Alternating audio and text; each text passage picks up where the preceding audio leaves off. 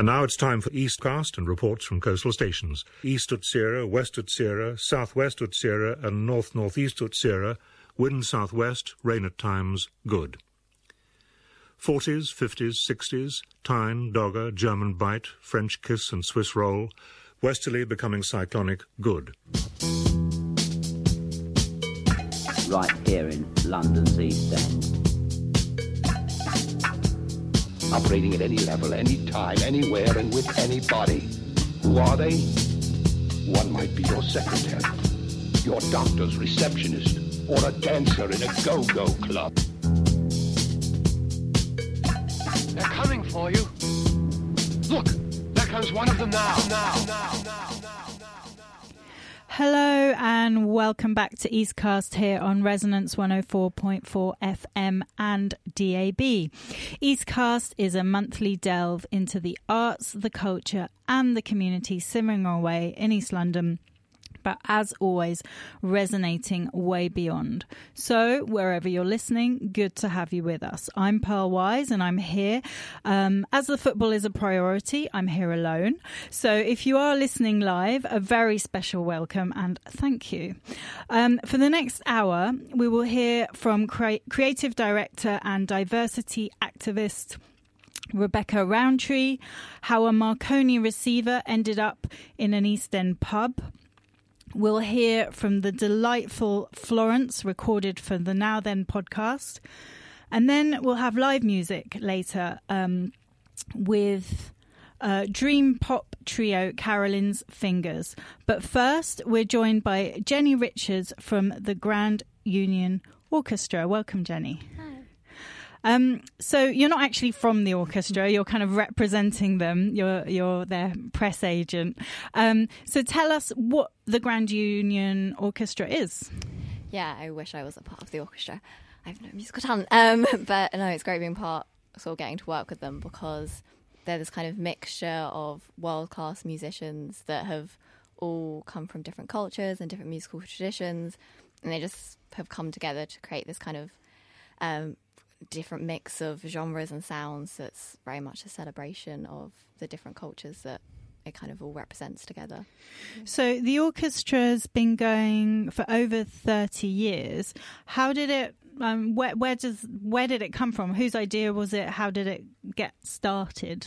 Um, it was originally founded in 1982, and then it was just the Grand Union because it was more to do like theatre, though music was a part of it it was like theatrical work, and then um, it was sort of touring different shows, and then they decided to tour the show Strange Migration, which was because they wanted to talk about the effect migration had and the kind of brilliant effect it was having on our community and our kind of ever ever more diverse community. Um, but to do that, obviously, you don't want to tell someone's story for them. Um, it's very important to the orchestra is a platform for voices of migrants rather than people who are sort of originally from here um, because there's authenticity in the story you're telling. And so then different people kind of came into the orchestra um, as it became the orchestra. Um, people who are political exiles or uh, economic migrants kind of all coming together. And it was the GLC who commissioned us to do a piece for their Year Against Racism in 1984. Um, and yeah, that kind of sparked the the Grand Union Orchestra, and it's kind of migration's been at the heart of it since then. So everyone who's in the orchestra is a migrant first generation? Is that that how it works? Like how do you kind of classify like what is you know how, how do you decide what what's yeah. the criteria? Um, it does vary now. Um, there's sort of more of a, a mix of people but for our sort of for particular shows so one on saturday what the river brings is all people from either migrant based communities whether they're first generation immigrants or they've kind of just from that community and they're kind of uh, through the generations and because it's about kind of celebrating the the effect migration's had on the East End. So obviously for shows like that, it's very much a migrant based orchestra that's playing.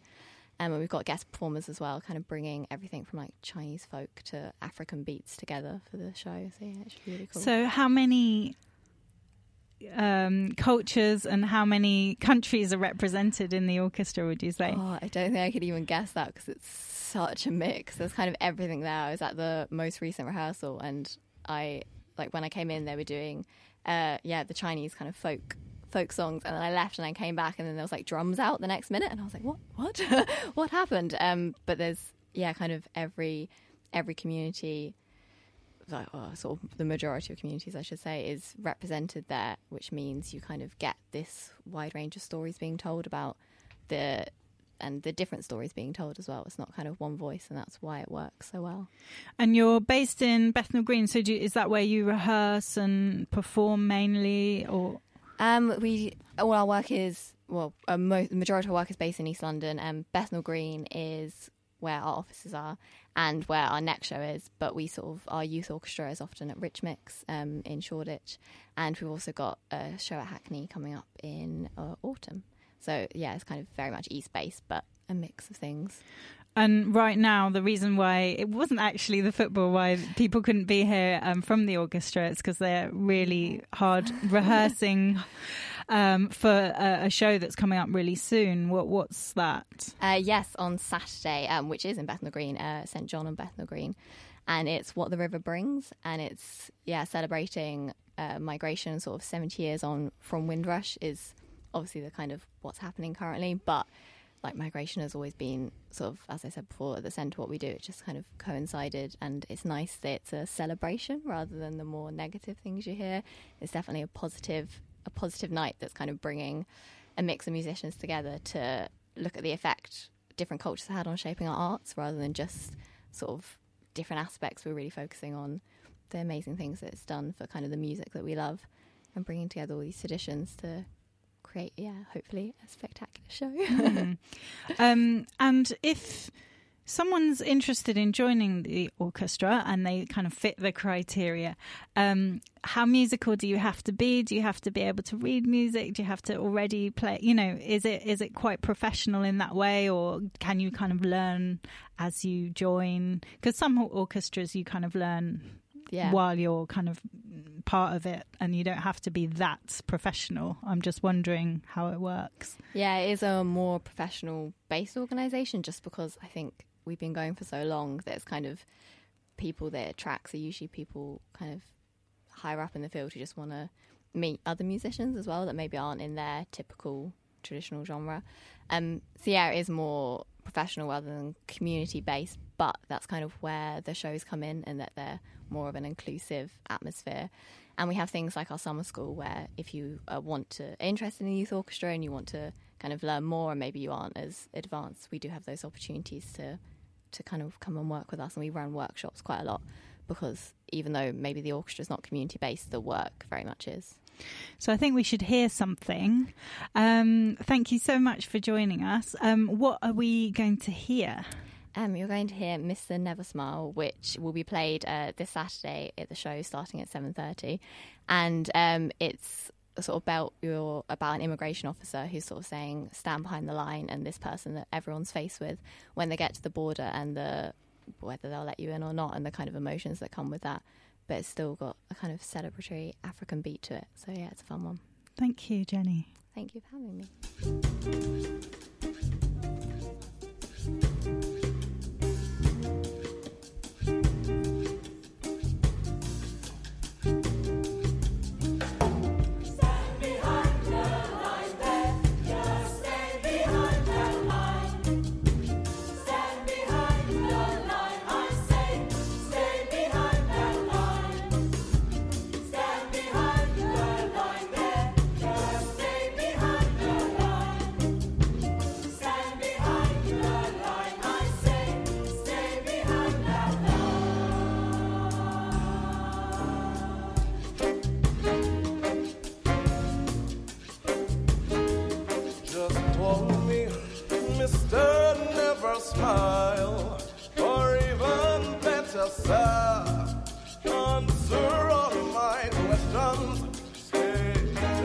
I'll do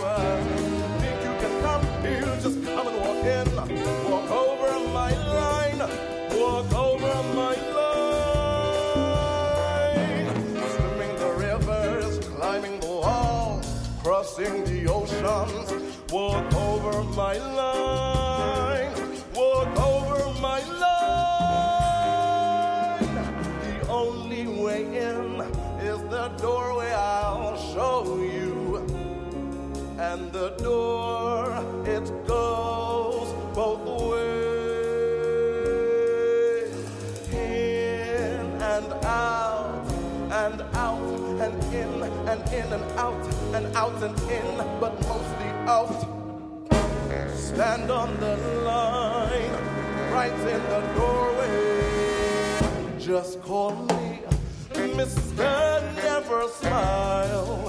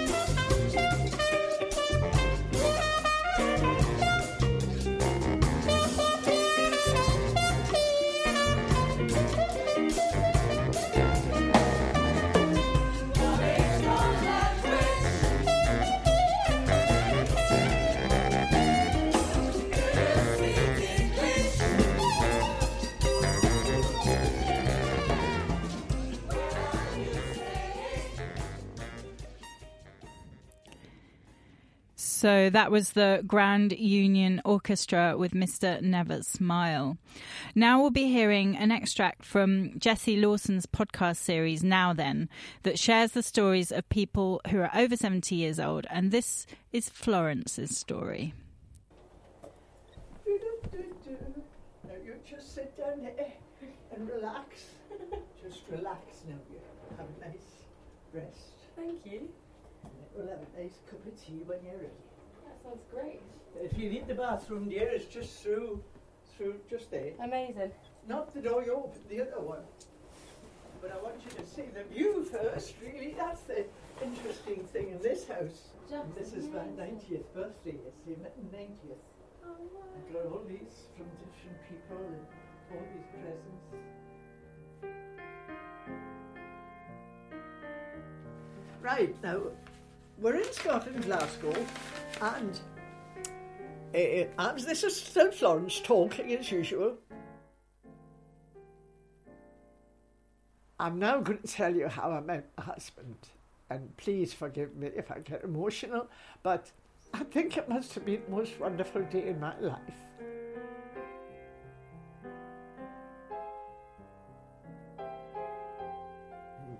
You wouldn't believe it, ladies and gentlemen, when I tell you that my mother married a man that had two sons, and my mother had two daughters. So, therefore, uh, the two daughters married the two sons. Now, please try to understand it wasn't my father that I lost in the Air Force. This was a man that mother married again about two, three years later. Anyway, cut the long story short, my mother married that chap. And then, a short time later, we found out that he had two sons. And my mother, are you with me? My mother had two daughters. This chap she married had two sons. Now, that fortunately, I was the one to meet the, the first soldier that came to the door shortly after that, which was about maybe a year later or something. This young soldier came to the door, and he was the one I married. His name was George Allison. This knock came to the door this day, and he had opened it, and he was, oh, he was such this handsome man. Now, can you imagine that? He answered the door, and I was trying to help Mum at this time. We'd lost our dad, and we tried to help Mum as much as we can in the house. And um, uh, this chap came to the door this day, and he knocked to the door. I said, "No, do come in. Can I ask who you are?" And he said, "I'm George Allison." And when he spoke, I fell in love there and then with this wonderful uniform, how marvellous he looked. He wasn't anything important, he was just a soldier. But oh my goodness, his shoulders were straight and oh, he was so handsome.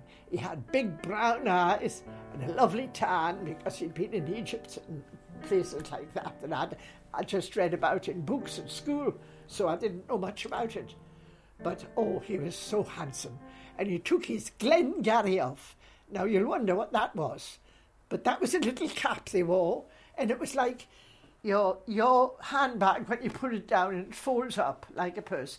And well, their hat was like that. You picked it up and it opened like a handbag, and they put it on the hand, on the head. Uh, please forgive me. I'm, I'm forget things. I'm 90, you know. Remember that. He put his hat on, and oh my goodness, he took it off, and he just looked so handsome. Beautiful black curly hair and big eyes, and he's just a very handsome man. I fell in love with him right away. Then he left the house, and oh my goodness, uh, Mum said, Are you all right? And I said, Oh, he was so handsome. Well, that was your brother, and she explained to me best she could. Remember, my mother was a tough, hard lady, and she told me how how how she was married now, and this was my stepbrother, and um, and she wasn't sure whether um, uh, we could be. It was just let me tell you that he was my step brother. He was no relation whatsoever. He was the son of the man that my mother had married again. So therefore, he was my step brother. And that was the person I met. His name was George Allison. And uh, about two years later, I married him. So I think I just end it there because you must be bored to tears listening to my terrible accent. So please forgive me, but being half Scottish and half half English is difficult, you know, because some people have taught me, my friends, they say, Where did you come from anyway? And I say, Newcastle. But I'm a Scot now because I've lived here many, many years. I came here way back, so I can't even remember how many years I've been here. But nevertheless, I hope you've enjoyed my little chat. And I'll speak to you again sometime, I'm sure, in the future, because I'm sure the good Lord has work for me to do yet. So thank you very much for listening. Goodbye. when I edit this, I'm going to add some music to it. Mm-hmm.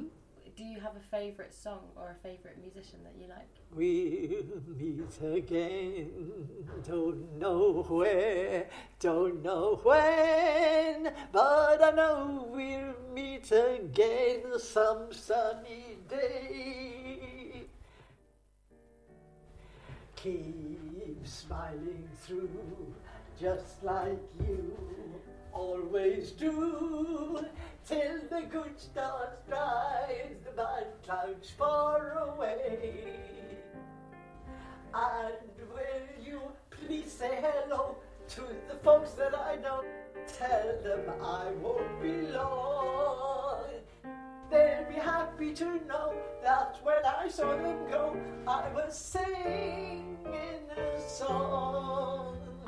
We'll meet again, don't know when, don't know when, but I know we'll meet again some sunny day. That was lovely. Thank you. So that was Florence. And if you want to hear more from the stories from Jesse Lawson's podcast series, Now Then, just search for Now Then in whatever podcast platform you use. Um, now for something completely different. Um, we're going to uh, head over to speak to Carmen, Jess, and Chess from Carolyn's Fingers. Welcome, ladies. Hi. Hi. Thank you for joining us. Um, just so that we know who's who, can you kind of just, because there's three of you with different voices, so just each introduce yourselves. Okay. Okay. Uh, I'm Jess. I'm Carmen. Chess. Great. Um, I don't know how helpful that's going to be, but it's good enough. Um, so uh, we'll learn more about you in a minute, but or a few. Let's um, hear a first track. What are you going to play for us? Yeah, we're gonna play a song called Mamba Negra. Um, it's kind of quite melodic uh, song about um, a myth, and it tells the myth of the Dracaena, who's uh, killed by someone. okay, take.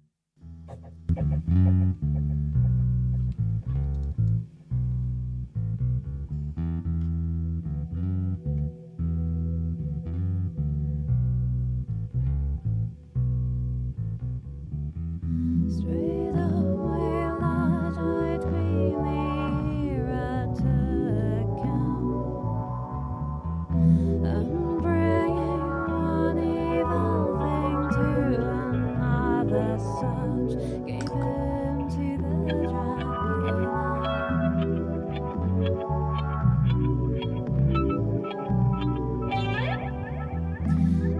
She received him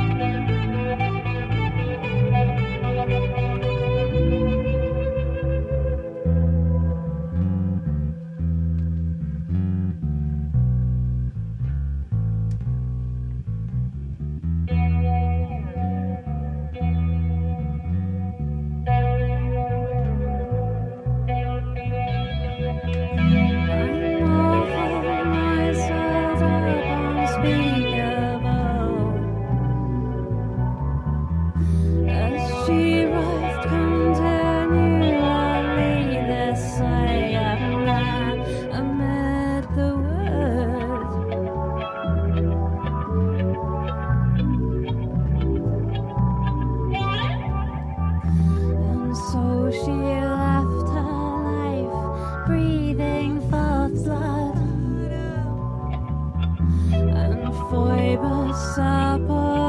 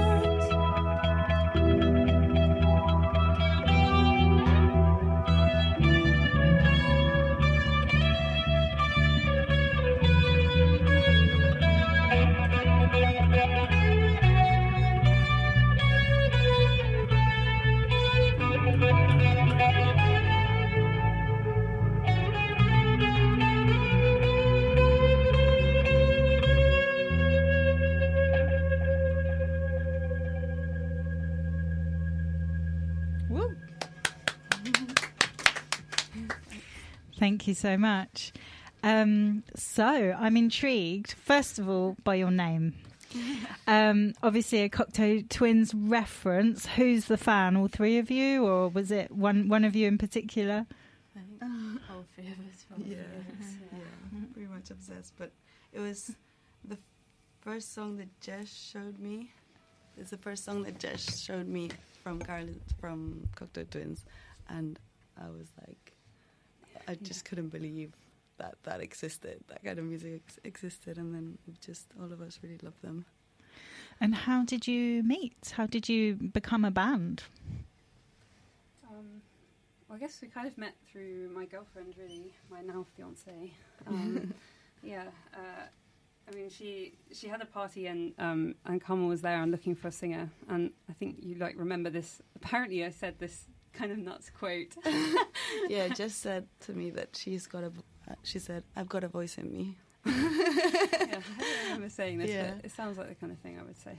And yeah, after a few months, then well, I was in another band. We found found a singer. Jess was going away, and then after a few months, I received this message from Jess like, "Carmen, I really want to be in a band with you. So can we just do it?" and Jess, Jess and I have known each other for ages, and yeah, I I asked them to join a few months after. So you've been playing together for what a year, something like that. Yeah, so we were in another band before with like acoustic drums and, and another bassist. Um, and then they both went away for the summer to do electives because they're both me- medical students. Uh, and it was just us three. So initially we started just trying to do the beats ourselves because we wanted to keep playing. And then as soon as we did that and kind of went into the electronic music side of things, it was like a whole world opened up. And that's when we decided, okay, now we're Carolyn's Fingers and this is what we're doing. I think that's when we like properly found our sound. Um, so. Yeah, it's been like a year. So yeah, just to say that what we're hearing now is without the beats, basically, Uh, isn't yeah, it? yeah. So we, we'll hear a track at the end where there's it's a bit more electronic and a bit more pumping with the beats, but this is a kind of pared down set that we can fit into this studio because otherwise it's a little bit too much. Um, and so releases, what what's what's kind of happening with that? Have- you got any plans? Have you released? I mean, you've been sort of releasing things. Yeah. I've been following your, yeah, you Slow sort of release. email me when, when something's being released. So, yeah, um, um, yeah. The, the the next thing we've got uh, lined up is a music video for Twice Born, which is the last song that we released, and and it's it's sick. It's really good. I can't wait for it to be out. It's all like we just recorded ourselves on like on our iPhone, so it's like, but it it's just I don't know. I, I really I'm really proud of it. So it will come out in the next few weeks. so what are you doing? Like releasing on what? Like Spotify? Um, are, are there any physical releases or is it mainly online at the moment? Yeah, no, it's it's online, but Yeah, but maybe we should do that. Maybe like we we're planning on at some point, uh, probably towards the end of the year, releasing like an EP, like collecting a few songs, and then maybe we can do like a physical thing. Yeah. I guess it just feels a bit more tangible when Yeah, it's like yeah. you can take it home and, and kind of have it as a thing. Um, yeah, I don't know. I always I always think that you kind of do the online releases and, and it's digital, but then when you can actually touch and have something to hold, it feels like it's it's kind of there. Um, and then in terms of gigs, um, how's it been going? Have you been doing a, a sort of on that circuit already? Yeah, I've been doing gigs in London and Cambridge mainly. Um, we've got like a couple coming out, haven't we? Yeah. in. Yeah, in August. In I think. August, yeah. we've like sort of tried to make things a bit more quiet now with gigs because we've been like focusing on finishing songs, recording, doing the music videos. Um, but I think the next gig we have is 11th of August in the Notting Hill Arts Club. Yeah. yeah. It's a nice. It's a nice venue. Yeah, yeah. Yeah. I think that would be like, that. That makes sense to me. Okay, great. yeah, I that, haven't been in like six years. no, no. I think I think that that's good. Um, so, should we hear another song? Yeah. Yeah. Um, what's this one? Uh, so this song is Vapor. Um, this is um, next the next single that we're going to release. So first is the music video, and then probably this will be coming out not too long away. So this is exclusive. Yeah, yeah. Okay, great.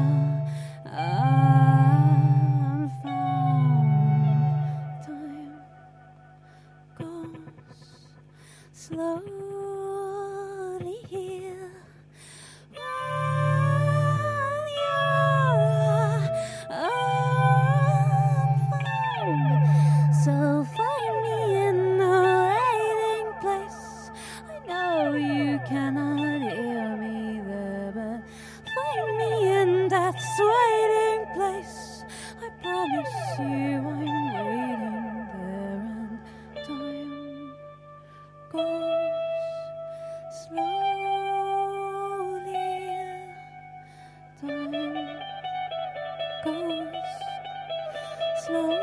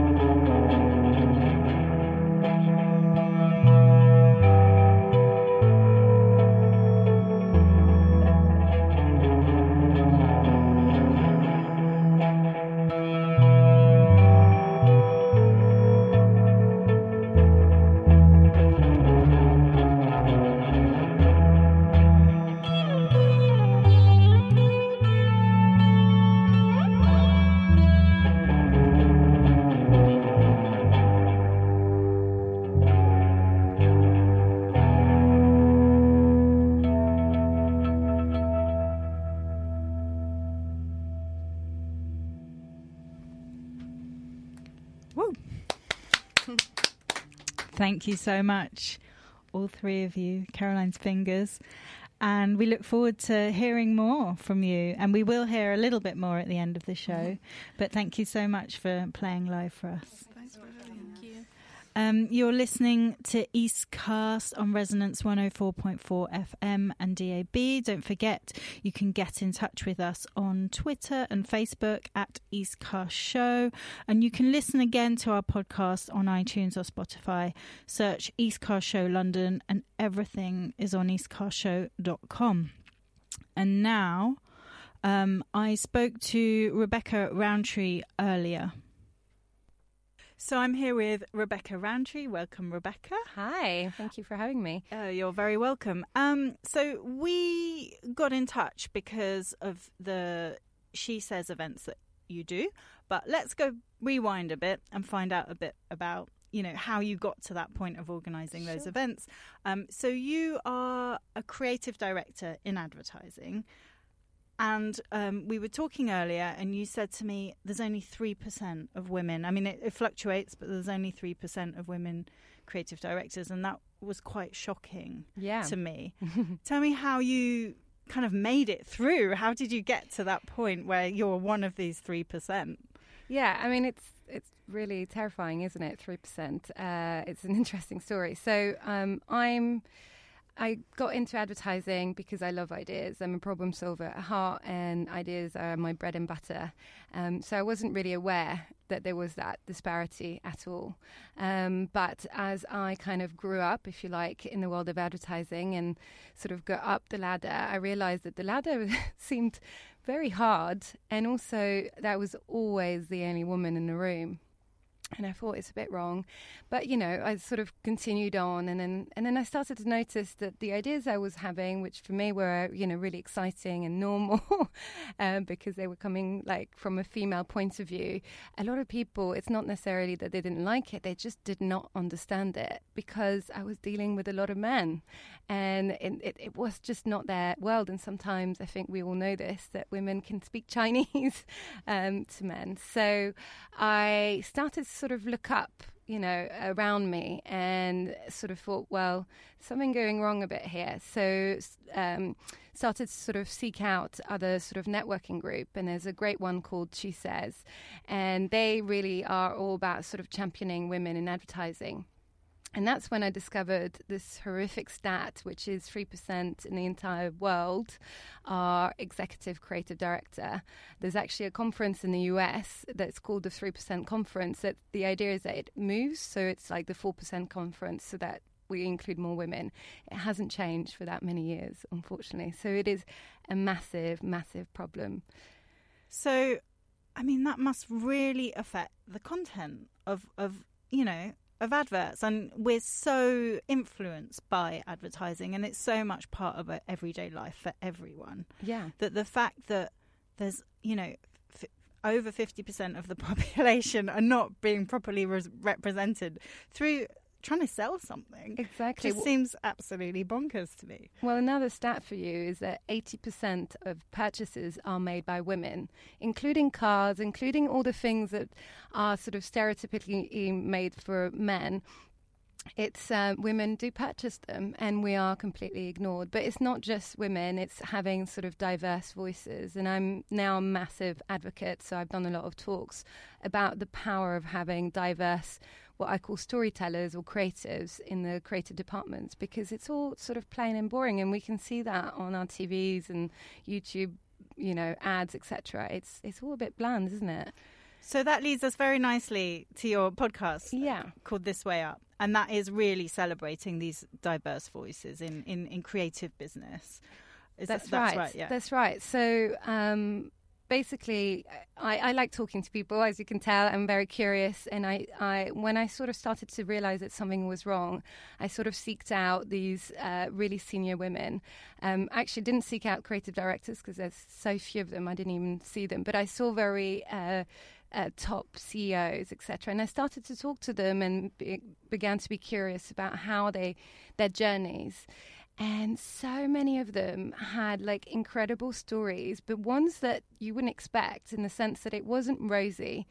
And it was like those kind of uh, difficult stories, what I call the ugly stories, um, that I really sort of thought, oh, wow, you really struggled. So, for example, one of the CEOs I met, she said, "Oh, uh, I had to Google what a CEO meant because I was an MD and I got put into that role and I just didn't know what to do." Or another one was saying, you know, how she struggled uh, with clients and uh, it was just, you know, she felt like an imposter. Um, so, so many senior women were saying really interesting stories. And as much as I love celebrating su- successes, I found, and I know that other people have found, that the best way to really learn from someone is through those those stories of struggle. Um, and so I started This Way Up, uh, the podcast, where I interview leading women, so women who've kind of made it in the industry about the good, the bad, and the ugly of their career. And so, what I'm I'm always really fascinated around assumptions and the kind of assumptions that are made. Mm-hmm. Um, you know, people just have this idea without really asking questions. And through the the women that you've talked to, what are the kind of assumptions um, that have been made about? I guess what they can do, what they're capable of, or Mm. even what you know, even with your work, you know, what what are people sort of, uh, yeah, what how does that work? Yeah. yeah. So there's loads of assumptions. I guess there's sort of two views from the younger women that are not sticking around in advertising because they just can't they just can't do it, you know, to have a family life. I mean, it's a whole lot of discussion uh, about how hard it is as an industry. Um, but from these young women, they just assume they have this assumption that these women who've made it to the top are you know problem free they they they just made it because they're successful they're intelligent of course they've got all these great skills but they they struggled like everyone else. They are human. So i sort of try and uncover that. And then the other assumption is more on the other side of uh, of just I don't know there is a sort of a notion now more and more in this industry in advertising that there is a struggle for women, but people are not that you know bothered, or some top people are not that bothered. So that's a, I guess it's not an assumption, but it is a problem that they're Mm. not seeing how difficult it is, and also they're not necessarily helping. Um, but I do think, you know, after the whole Me Too thing, which, by the way, is massive in advertising as well as a problem, which is really sad, it has something is shifting. And also, a lot of brands are sort of saying they don't want to go for advertising agencies that don't have diverse um, creative departments, which is great. So, are there any kind of um, in your sort of career? Mhm. Are there any success stories of things that you've really pushed forward where it's where your kind of colleague, male colleagues, have said, "No, that's like that's not going to work," um, or I, I'm putting you on the Mm. spot. No, no, no, bit, it's okay. Um, I, if I'm honest, the times where I had the, the best time and created what I wanted to create uh, that really resonated, I think, with the audience is when I haven't been well, when some, when the agency I was working at was so busy they didn't look at what I was doing. So whilst they weren't looking, I did what I wanted to do, and I guess you know that's one thing as a skill that I sort of developed over the years is resilience and persistence. Um, so yeah, so managed to sort of write a script uh, for a short film for this big uh, coffee brand, and then um, went in to film it in Paris, for example, and just pushed it in every single ways, and no one was looking until oh, it was made, and you know what, it became really successful. Um, so yeah.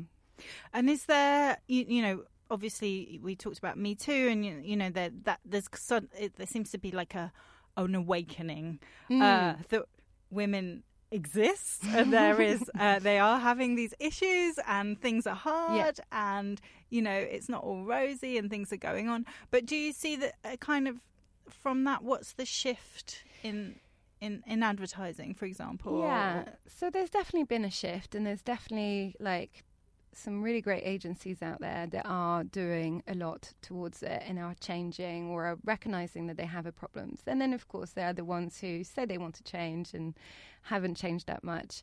Um, but I guess what why I sort of started my other event called um, Enough Talk, Let's Get Shit Done uh, through the She Says network uh, was also because we talk a lot and I was a bit bored of it. You know, I I don't want to keep sort of batting down with just words saying, "Come on, we exist as women. We're great. Da da da. Give us a chance." Because you know, I'm sick of hearing my voice, and I'm sure some people are. And I just want to do stuff. You know. And so this event uh, has been brilliant. It's the second one that we did uh, last week, and the way it works is that we I encourage people to sort of put their hands up and say what kind of initiative do they do or need help with, and then everyone in the room has to sort of give. Um, that has to help in some ways. So it might be that oh, I'll I'll help you out with some social, you know, help you out, push it out on my social, or uh, I'll do a talk for you, that kind of thing. And so it's all about sort of helping other women amplify their own events and things that they are passionate about. So this is the second one. What's what's been done since the first one? What's actually like happened? Oh, um, loads. Uh, oh, you're putting me on the spot I'm here. sorry, but, um, well, there's a there's a woman that has started her own uh, event in uh, Italy to try and help other women to. Um, uh, who who sort of could be in the creative departments and the creative uh, agencies to come to England or to come to different countries and have the the confidence to to make it happen. Um, there's just been loads of people helping each other out with different initiatives. Actually, I saw recently that there was a, woman who was on the group who started doing a content series about football fans, uh, female football fans to be exact, and she seems to be doing really well. So it's slowly getting there because we're still at the beginning, but um, but the buzz out of it is tremendous. And the main thing is, even if you don't have an initiative, you feel this boost of confidence that you're not on your own, and that's what's really important. So we're going to hear a little clip from your podcast, This Way Up. I imagine people can just search This Way Up and they'll find it. I wish it was that easy. Oh, okay. Because it turns out there's another This Way Up. But if you go to www.thiswayup.io, you can. Uh, that's my website, and you can see the podcast there. But please do follow us on Instagram as well. And your next event? Any ideas? It's going to come up in September, um, end of September, uh, which I can give you the details for. Uh, to put on your website. Okay, thank you, Rebecca Rowntree. Thank you very much. Thank you for having me. I think one thing that's actually super important for I think the theme of the podcast that you're doing is for I think for women to um, to for women to remember that there aren't a ton of us who have gotten to this to this Yeah. place, and I think for for women who do get to a certain um, you know level of seniority. I think to always remember you have a responsibility to teach other Mm. women because we don't have the same sorts of networks and we don't have the same sorts of assumptions Yeah. that men do. And I think it's incredibly important that we recognize that and that we share what our journeys are. And that we also cultivate within the women that we manage relationships together with each other because men have their networks. I Mm. feel like we should have ours. And I think that women need to prioritize that Yeah. in order for us to really kind of, you know, see a different vision. Absolutely. And Well, the responsibility of it. I feel like a lot. I feel it's so easy to just get kind of bogged down in the day to day. But I think for all women to understand the responsibility, whether you're at the lowest level or at the highest level. I, I couldn't agree more, and I guess that's also why uh, I started this podcast because Yes. I am all about sharing women's journeys. Yes. so that we can all sort of learn from one another as much as possible, and everyone, everyone has got a great story to tell. So that was Rebecca Rowntree's podcast. Um, and if you, yeah, if you're interested in um, listening, uh, just search for This Way Up. Um, so a few weeks ago, uh, I went to the opening. Actually, no, it was a few months ago. I went to the opening of the Tommy Flowers Community Pub in Poplar in East London, and then they invited me back to take a look at the Marconi receiver that they just found in a local attic.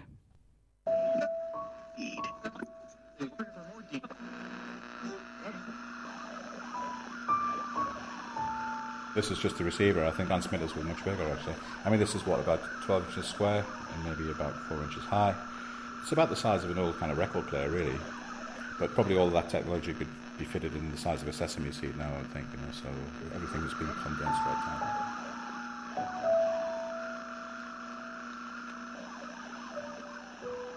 I'm Gary Hunter. I run the Tommy Flowers pub in Poplar. Tommy Flowers was uh, an innovator in technologies, especially in telephones, telecommunications. What we're doing now is a project with the Heritage Lottery Fund where we've discovered a 1916 Marconi radio in a loft in Chelmsford, which has been basically forgotten about. We've borrowed this from the owner who worked with Marconi for many years at their Chelmsford headquarters, and we've looked into the history of Marconi radio operators. Uh, there was one on each merchant navy vessel, and they would be autonomous really from the rest of the crew, and they would wear a smart uniform with a cap and a, a badge, and they would receive all of the messages in that were meant for the ship. So we looked at a particular Marconi radio operator from Scotland called Frederick Roberts Garden. Now, he was uh, reported to have been lost at sea when the SS Maloja was hit by a mine in the English Channel in 1916. It had left from Tilbury, headed for Bombay, and uh, there was 300 passengers on board, and he was thought to be amongst the lost. Now, upon further investigation, we found that even though his name is on the Merchant Navy Memorial at Tower Hill, he actually survived and uh, went on to live until 1945. Now, um, more on the actual Marconi receiver. This originally started as a, a crystal set when it was built in 1916, and then was adjusted to be a valve set. So it's it's quite a rare beast, really. Uh, so much so that it's going on show at a specialist museum near Chelmsford called Sandford Mill. Now, it hasn't quite been restored yet, but if uh, we can just look at it a bit more closely, you can see where the valves would be put and all of the, the other dials for actually tuning in to receiving. So it's kind of interesting to look at this and think how bulky this is and, and how telecommunications has changed in the last hundred years.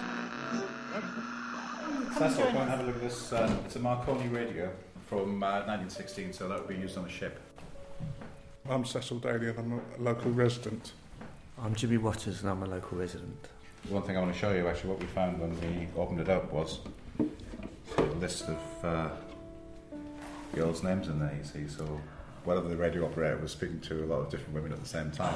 it's kind of isn't interesting, isn't it? Wonderful. Isn't that wonderful? You certainly can't do with a mobile phone, can you? you can't hide things inside. Yeah, I will really like, you could also put like tea bags in there, couldn't you, or something. Um, So that's um, so girls' names. Have you got? Are they clearly written? You can clearly see. It's only a fragment of the paper you see, so it must have been quite interesting information on the rest of the page, I think. Yeah. Is it interesting now? We're looking at that and, and the stories that could tell if you could actually verbalise, you know, what is, yeah. It's quite decorative, isn't it? You could have it as, a, as an, an ornament. It's going to be refurbished and shown at uh, Sandford Mill, which is a specialist telecommunications museum near Chelmsford. Yeah. So that's where it's going. Okay. So it was, you know, just found in an attic in Chelmsford. It's been completely forgotten about. And the man who owns it, who's in his 80s now, uh, worked for Marconi for a long time, you see. Yeah. And the main factory was up there. Looks pretty solid, doesn't it? Yeah, it looks very solid. You know, it looks as if it's been mounted at some point or screwed down. I suppose on the ship you have to make sure yeah, it doesn't fall yeah, off. it's and, yeah, yeah. screwed down so that you can't be easily t- moved or nicked. Or nicked, yes. And is it um, is that kind of mahogany or? It, can I can I just like touch it? It's a bit. Oh my goodness, Gary, it's heavy. I associate things being heavy with being well made. I don't know. I just feel that it's heavy, so it's kind of it means it's well made to me. You know. Have you- have you got your mobile phone with you? I've got my mobile phone. Yeah. Do you want to just get that out and compare it to that? I mean, if you understand that's only a receiver, Yeah. and even It's- your mobile phone can receive and transmit, can't it? Yeah, it's really interesting how things are getting smaller and smaller, and where will it end? We're getting like nanotechnology, aren't we? You know, we're going to be. And then I think there might become a fashion where think people like bigger things again. Because looking at that, that looks to me, regardless of the technology, more reliable than this. It's not, you know, it's not easy to drop that. It's kind of, it's like static, isn't it? It's not going to go anywhere fast, you know. And I like the idea that things like that, older things, they can be like repaired and parts replaced. Whereas what we have now is something like this, this small Mm. mobile phone that just got thrown away. And I, and I like the idea of keeping things, you know, and repairing them and, and have some kind of continuity of the use of something rather than everything being thrown away now, you know. Actually, Nick, you've got a pretty uh, state-of-the-art phone. Do you want to bring it over here and compare it to the radio? What can yours do? Well, it's my alarm clock. It's my phone. It's my internet access. It's my yeah email. It's, it's uh, my Uber ordering system. For a proper camera, to be honest, it doesn't quite uh, cut it. To be honest. Be interesting to see these smartphone zombies walking down Oxford Street with one of these radios, wouldn't it, trying to sort of transmit on it?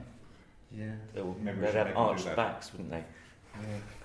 What interests me is I did an IT uh, course a couple of years ago, and I, what I concluded from that was that all that this is doing, this, this uh, in, in information technology, is enabling people to eat their lunch at their desks.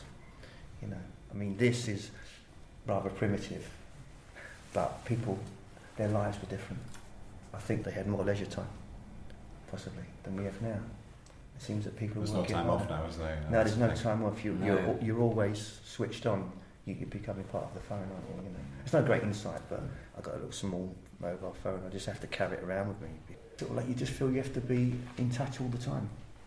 I can still remember the days when you'd, pick, you'd go out and use a telephone box and put 2p in, and there'd be telephone directories in the telephone kiosks. For me, it really wasn't my choice, it was my brother's. He said to me, You have to have a phone. Now, that's what everybody has. I, I can remember that the day became essential to me almost down to the month. It was in the end of 1998, and I was meeting about three or four friends in London, and I didn't have a mobile phone, and one of them lent me a mobile phone, and it became essential. I remember where it was. It was in Shaftesbury Avenue, and exactly, uh, not not the exact time of the day, but uh, it was the time when I had to organise and get three people at the same spot at once, and I, realised the only way this is physically possible to get here in an hour is this thing in my hand, and that was the day I realised that this is essential to the life I'm going to lead. And that's, as I say, it was possibly almost exactly 20 years ago to this year. And that's, I think that's sort of when everybody started realising that this is going to be the future. Maybe 18 years ago, first time I started, that I knew about them and wasn't interested in them simply because if somebody wanted me, they would then uh, know where to contact me. And that that would normally be at the weekends in the pub. Apart from that, apart from that, I didn't want to be contacted. You know, my partner knew the telephone number of the pub, and that was good enough at the time. So there was no um, necessity to have a mobile. It was only when I had children that that all changed. Well, you know, But I think we've, we're living in quite a similar time, um, communication wise, to this in the way that, bear with me, you know, when people using these transmitters and receivers, you weren't using this technology to have a conversation, you were receiving it to transmit and receive a specific message. And I think the way that we use phones now is really like that. When we spend less time actually talking to people. There was a whole moment when telephones and telecommunication was all about conversation, mm. and I think it isn't so much. That's almost going back to, say, 100 years ago when there was four postal deliveries a day. So you could send a postcard in the morning, somebody would get that at, say, 11 o'clock, and then you could arrange to meet them for lunch at 1. So it's a little bit like text now, isn't it? The, the, the delivery service was so good on, on the mail, they could arrange things the same day, you know. A letter and a postcard today have almost uh, moved up a step, and now they be, almost become a present, as opposed to before was just conventional a phone call or a postcard or a letter. They were all the same thing. But now everyone's so used to having the, text as the basic level, possibly a bit more, a bit above that a phone call because it's a bit more immediate and more personal. But the fact that you've actually taken time to write something and send it as a postcard, it's almost like getting a gift. Like I really want to communicate this message to you. I really like you, or some, for some reason it's a special thing. It's a special sort of type of communication.